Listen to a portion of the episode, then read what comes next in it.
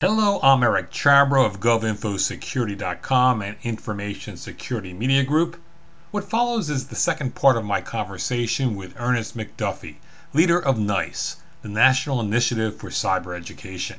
In the first part of the interview, we discussed the goals of NICE. As we pick up our conversation, we discuss the need to retrain IT security pros facing new challenges. Another area where there may be the retraining, and I was speaking a few weeks ago with the former NASA Chief Information Security Officer, and we were discussing the Federal Information Security Management Act, which now emphasizes sort of a checkbox paper compliance process, but agencies are moving toward continuous monitoring of IT systems, and this will require a different set of skills. How does NICE play into the retraining of those workers?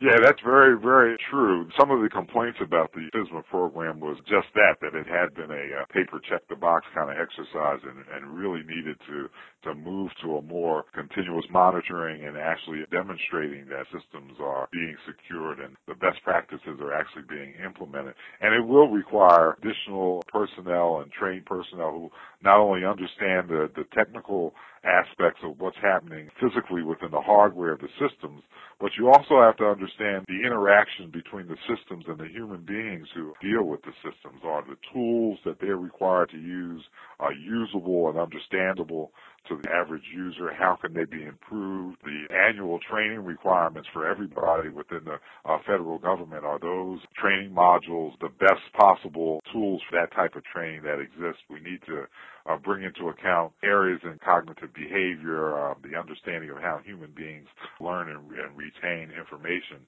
into play to improve all those processes.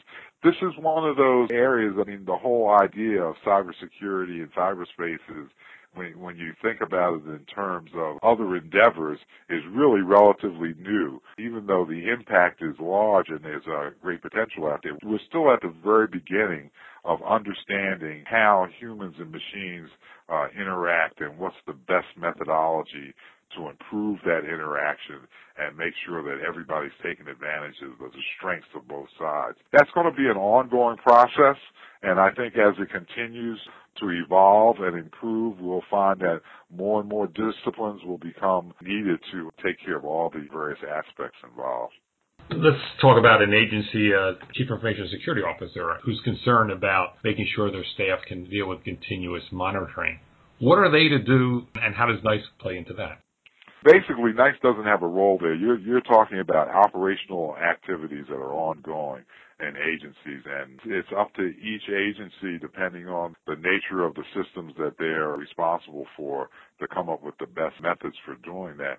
NICE, we're really uh, focused on the educational aspects and preparing a, a workforce that's going to be able to adapt to whatever is required of them at the various job skills and competencies that are currently required to carry out those missions. So we don't get involved in the operational aspects outside of just being aware of what they are and what the needs are so that we make sure that there's a, a good uh, alignment between the things that we're teaching uh, the kids in schools and how they're being trained and what they're going to be end up asked to do uh, once they get into the workforce. But isn't part of the initiative professional development? I guess is track four. So if they need new skills, wouldn't that be part of that? There are uh, training organizations that are already up and running within federal government that are part of our initiative. They're constantly looking for ways to improve their internal processes. The organizations are already aware of, of who those agencies are. They're specific to the agencies that have the requirements. Uh, DOD, for example, have facilities in Georgia and other places around the corner country that dedicated to training law enforcement, intelligence community operatives to do work in this space. And they tailor their training specifically to the task and the agencies that are, um, you know, requesting the training for their personnel.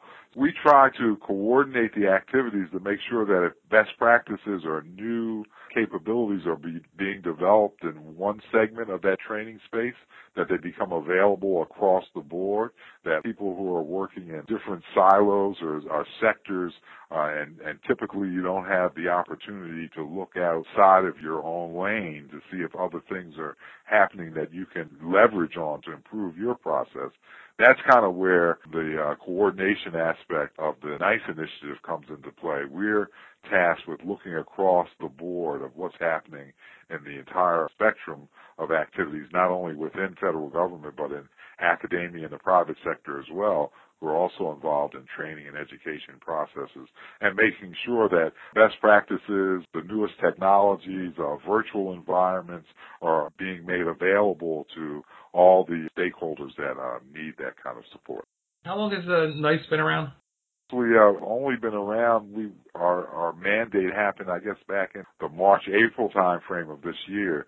So we're still really at the very beginning of standing up, getting resourced, uh, getting our internal staff in place, developing strategic plan that will map out our goals and uh, timelines and activities for the next uh, one, three, five years. Ultimately, uh, what the uh, vision and the hope is is that we positively affect the entire population of the country, allow the United States cybersecurity posture to in, in, increase and improve, to maintain our leadership role for the rest of the world in this area, and ultimately to have these activities be turned over to the private sector entities that will be able to continue to sustain them throughout the long term. I mean, because of the, the nature of the field is so dynamic and it will be continually changing, there's always going to be a need for uh, this education and, and training process, not only for it to continue as it's being formulated now, but to be able to uh, change and adapt to the changing nature of the threats that are out there and the technologies that get uh, developed uh, down the road. Uh, the federal government is not going to be able to do this by itself. It's going to need the help and support of all the various sectors of the community to uh, make this happen in the long run. How would you determine if NICE is achieving its goals? What metrics do you or will you use to determine that? That's a very good question, and, and it's uh, vitally important. Uh, the uh, development of meaningful metrics in cybersecurity is probably one of the biggest challenges that we face. And frankly, at this early stage, I couldn't give you really concrete measures and targeted achievements. In fact, if I turn around right now and look at my computer, I'll see a, a document that I'm, that's in process that's working to develop exactly those types of uh, ideas.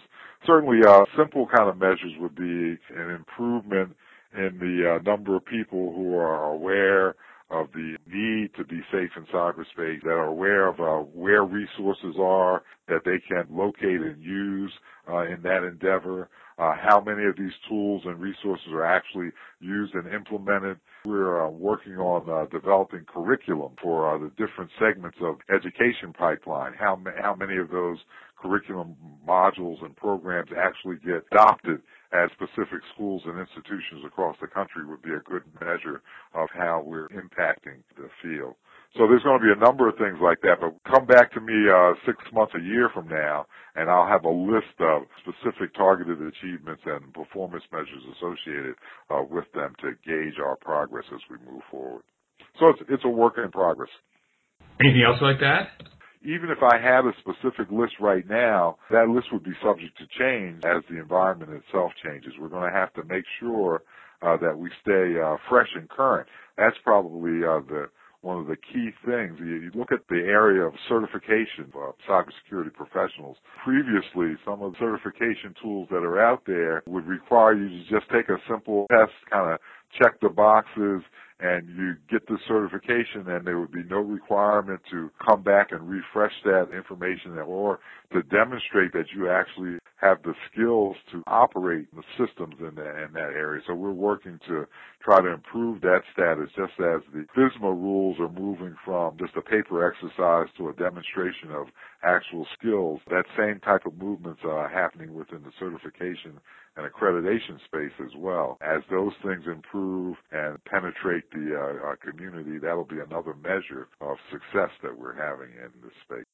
Ernest, I thank you very much for taking time with us. Uh, this has been my pleasure. Uh, part part of our mandate is to have these kind of interactions with uh, the media and, and get the message out what we're trying to do and, and attract uh, uh, new partners uh, to the cause. If any of your listeners are interested in, in engaging with us in this endeavor, um, please pass on my contact information to them, and we'll do everything we can to bring them on board. Okay, I've been speaking with Ernest McDuffie. He's the lead of the National Initiative for Cybersecurity Education, or NICE, for GovInfoSecurity.com and Information Security Media Group. I'm Eric Chabrow. Thanks for listening.